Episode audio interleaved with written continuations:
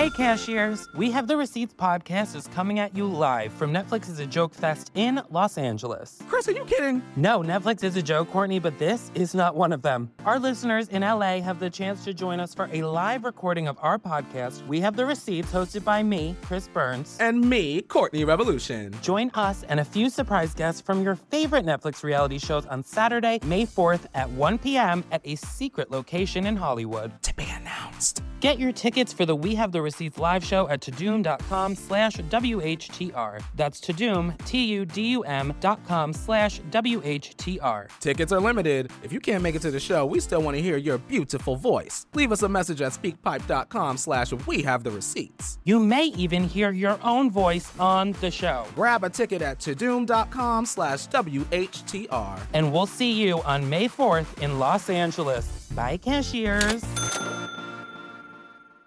I'm Rebecca Lavoie, and this is You Can't Make This Up.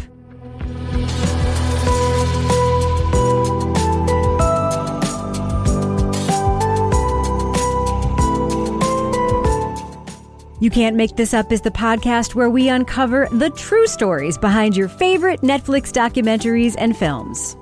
And we're starting 2022 off with a bang. Nope, a thunderbolt with the return of Netflix's Cheer, season two of one of the most bingeable sports documentaries of all time.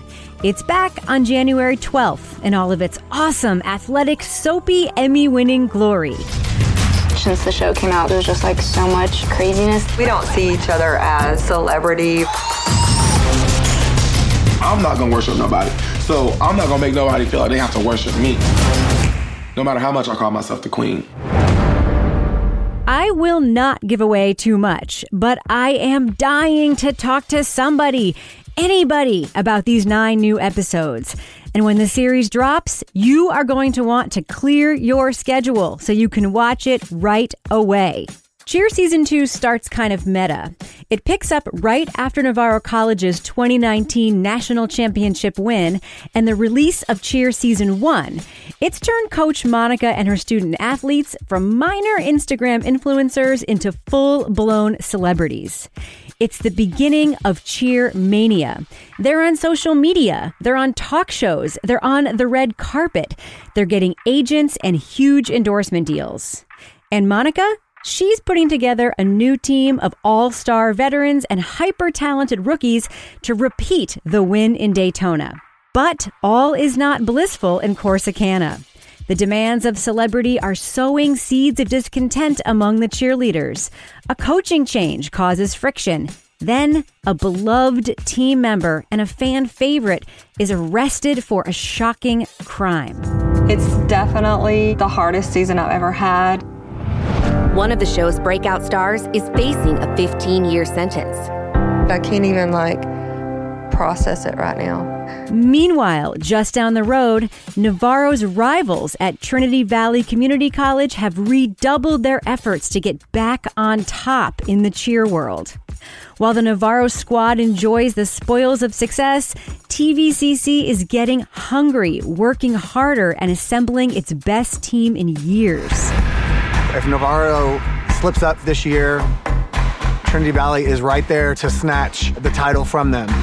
They train for an epic battle at nationals, but world events are about to alter everyone's plans.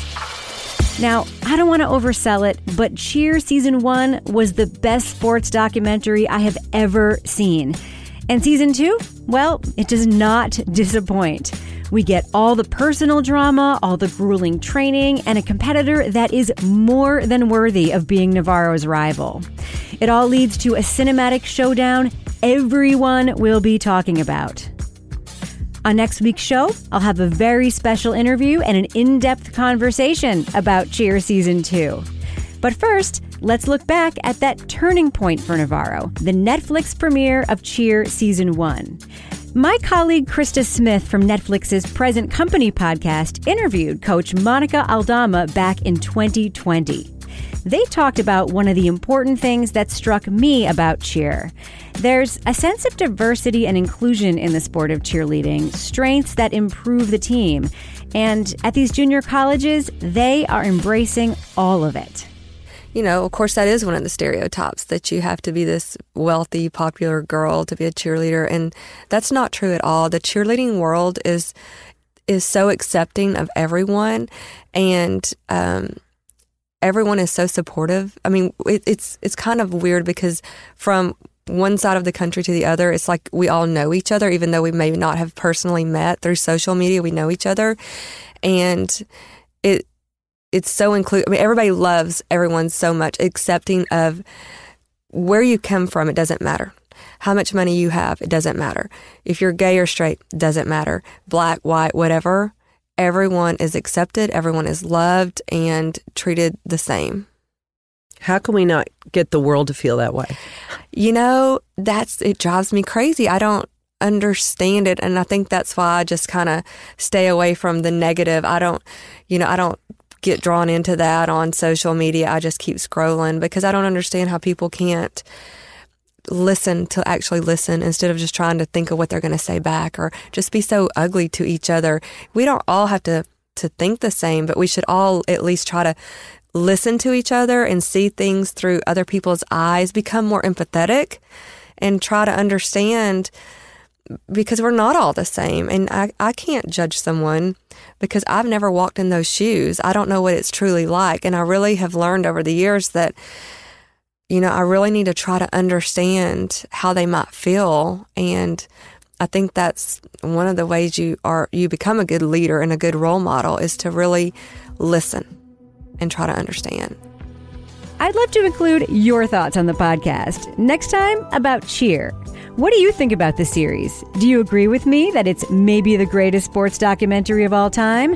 Or am I giving the show a little too much mat talk?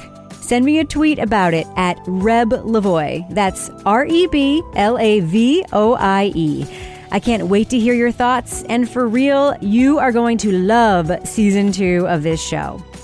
Remember, if you like You Can't Make This Up, please rate and review the podcast and share it with friends.